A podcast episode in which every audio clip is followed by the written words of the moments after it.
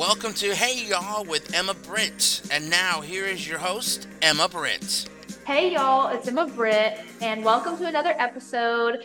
But this episode was very cool to me because going to the Snowball Derby in 2022 and seeing Derek Thorns winning the B main and then winning the A main at the Derby was awesome. Well, at this past Winter Nationals was when I was racing, semi-pro was the biggest class there was down there. Heck, there was probably 30 cars just solely there. Like, there was just a whole lot, and all talented drivers too. It was, you did not know who was going to win. It was incredible.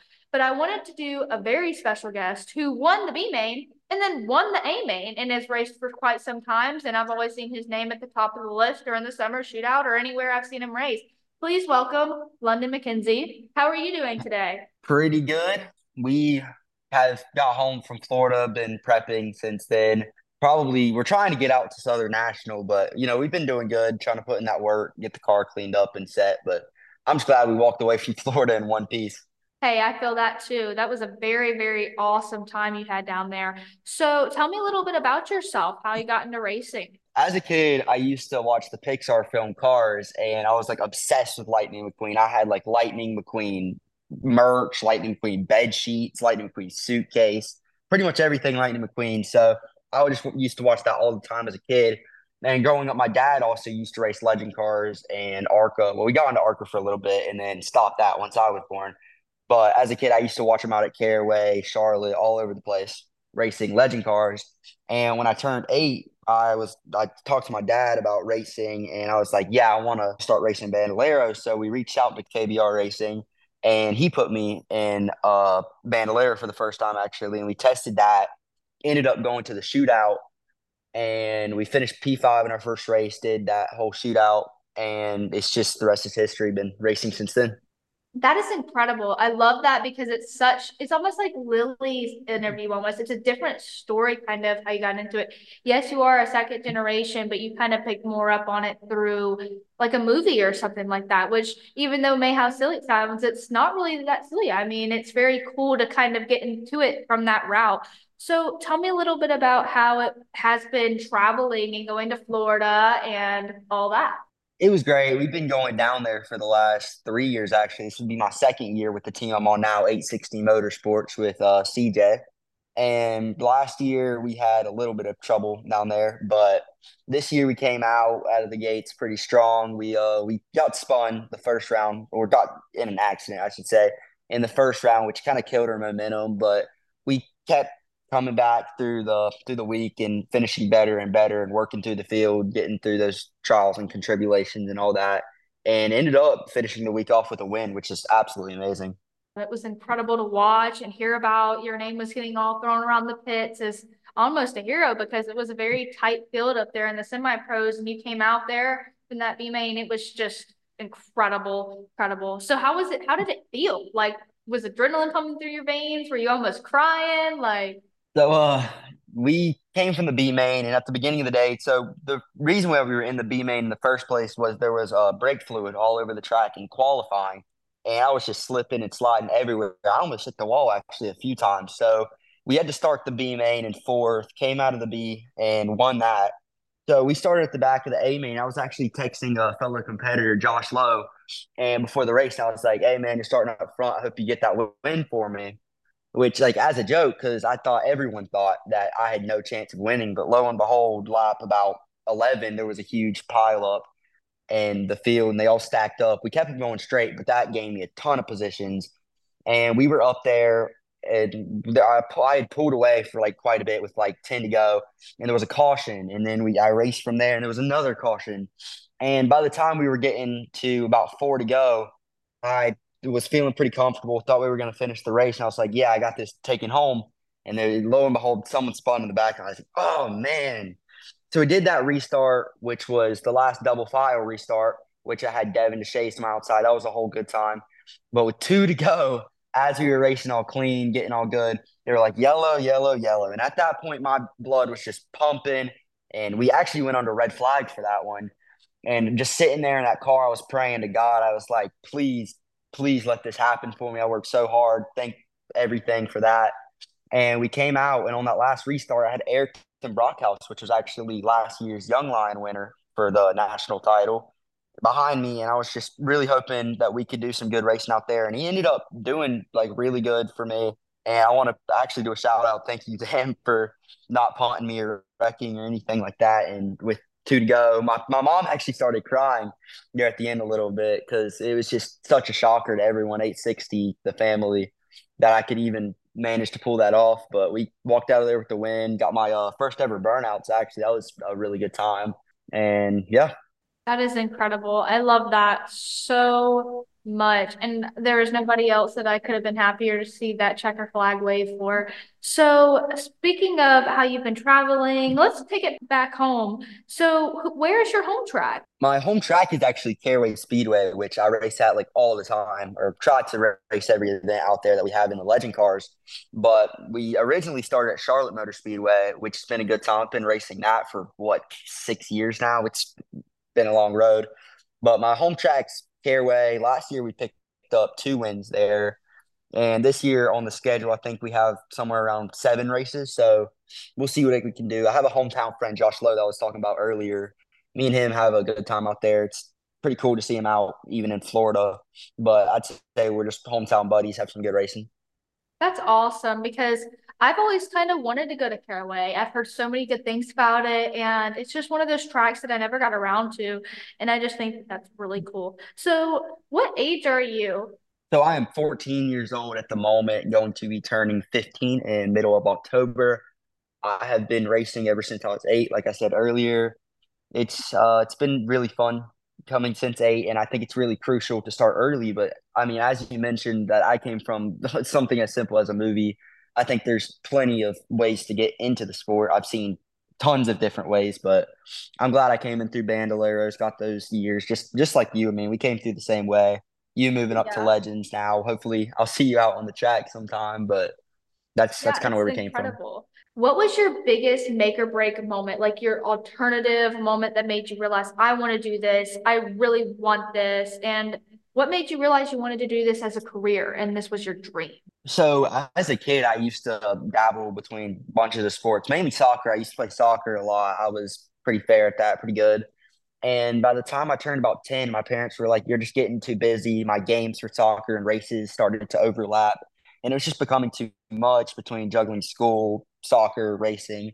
So when I turned around 10, 11 for these last about 2 years, I had to give up soccer actually to pursue racing, because it's just, I like the game of soccer, but I loved racing. I just feel like there's no other feeling like that, with the adrenaline and the fun and your friend at the track and just all of that put together. So my parents, when it came down to it, asked me what I wanted to do. And I told them that I wanted to start racing full time. So we gave up soccer for the last 2 years. And I think doing that has actually elevated my skills a lot. That is incredible. And I know that has to be hard sometimes, giving up a sport you love, but racing is such a time-consuming sport. And I love that also I'm going to mention something you said earlier, that you have such wonderful friendships in this sport that make it a little bit easier, giving up some of those normal middle school, high school highlight moments of your life, like you just said, Josh Lowe. I'm really glad that y'all have kind of a friendship like that, because I do see y'all around together all the time, and I love that friendship. Yeah, I have a lot of track friends. All of them super nice, super chill. Like when you're on the track, there's obviously a little bit of give and take on the track, which everyone just has to know. But I feel like in the pits, for the most part, everyone's pretty cool with each other, even if we have some stuff on the track. I mean, me and Nathan Lyons a few years ago out in Nashville had a little stuff up, but now we're really good friends, text each other, play iRacing together. And I just think that friends around the track are really important to have. And even to be able to reach out to a teammate of mine or someone like that for GoPro or help on maybe iRacing. My team does a little bit of sim racing together, and I just think it's a really important aspect of the sport. So tell me a little bit about how it is, because I know you mentioned road course racing and also how it is sim racing. 2 years ago for Christmas, I asked my parents for a Logitech steering wheel, which I still own today, and sim race on. But I think that the sim racing is way more realistic than I would have ever expected. And even for the Charlotte road course that we did really good at 2 years ago, and this year just performed pretty decent for us, I think all came down to a little bit of sim, because me and my teammate Preston Risley have a good time. We play sim racing. We practice a ton for the summer shoot or for the winter heat at Charlotte. And I really do think that played a role in it to where you know where you can pass, and it teaches you just things about the track that you would never know if you weren't there. And I think it's important with iRacing because tracks that I've never been to, like Las Vegas, Bullring, or somewhere like that, that you can't touch in real life because we live out here on the East Coast and that track's over on the West Coast. So I think that being able to know and learn the track before you ever unload is just really huge in the sport. But I definitely agree with you on that. I feel like iRacing gives a lot of people the opportunity to try tracks that they've dreamed about going to. I just feel like it's the most realistic thing that's came to racing I've ever tried. It's incredible. Yeah, well, when you look at like a driver like maybe William Byron, who I really look up to because he's been winning a lot and doing really good for Hendrick Motorsports, came from iRacing actually because as a kid, when you watch like stuff about him, he was like 13 years old playing iRacing since he was a little kid. Couldn't even barely reach the steering wheel in an iRacing setup. And he was iRacing Legend Cars. And when he turned 13, he asked his dad to go racing. There's pictures of him at my home track, which is Caraway, winning in like Legend Cars and stuff. And now he's in the Cup Series winning. And I just think that's really cool when you look at where he started from. I definitely agree with you on that. So who is your favorite NASCAR driver that you look up to the most, or even a small track driver, or maybe your mom or dad, anybody you look up to the most? I mean, obviously I look up to my dad and he was really good. And he's kind of just like paved the way for me and I'm trying to follow in his footsteps for now.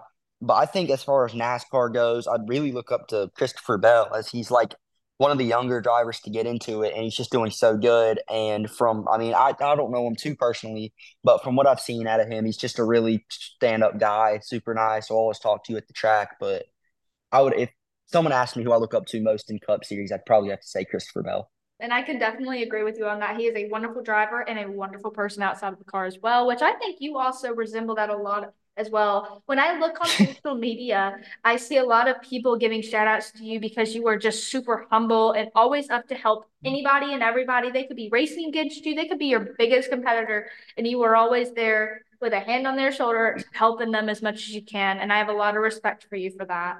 Yeah, with friends at the track, I mean, like we've said before, everyone just, I think it's important at the small levels, which I really love about Legend Cars actually, that you can go up to your neighbor and be like, hey, do you have an extra bumper, an extra part? And most likely they're going to be able to help you. But once you move up, I feel like to like late models, anything above from there, et cetera, that it just becomes a lot more real and that everyone just isn't as like going to help you at the track, you know? I absolutely agree. I feel like US Legend Cars has the best program of that. So as we wrap it up, I want to give you a moment to thank anybody you would like to thank and also just say anything you would like to say. You know, I really want to throw a huge shout out there to 860 Motorsports with team owner CJ, the main man on my car, Stan. They always seem to make that thing a rocket ship around the track. And I just want to say a huge thanks to anyone over at 860 Motorsports that ever put a hand on the car. Family side of it, I'd really like to thank my dad who got me into the sport. My mom who's really helped out there, taking me to the track every other week, doing all that stuff over there. My grandparents who actually went out to Vegas and supported us in Vegas, they went there. Huge shout out to them and anyone and all of it that's touched the seat, a tire, a wheel, anything on the car I want to say thanks to. Well, that is incredible. I cannot wait to watch you dominate this season, especially after your wonderful win at Winter Nationals. And I know there will be plenty more of those coming. And I cannot wait to keep up with you, watching you, and also now racing against you. This is going to be an awesome year. And thank you so much for coming on and telling us about your story. And for all those listeners out there, London, if you don't mind, tell us a little bit about the social medias where people can give you a follow. Yeah, I have social medias on Instagram, Facebook, TikTok too. It's all pretty much under Lightning London McKenzie. You can find me there. We hopefully will be posting content in bigger cars, hopefully moving up to late models and ARCA this year and gaining followers on that. And maybe I'll be able to get followers like Emma Britt one day. Oh, thank you so much. Hey, I know one day you're probably going to bypass me.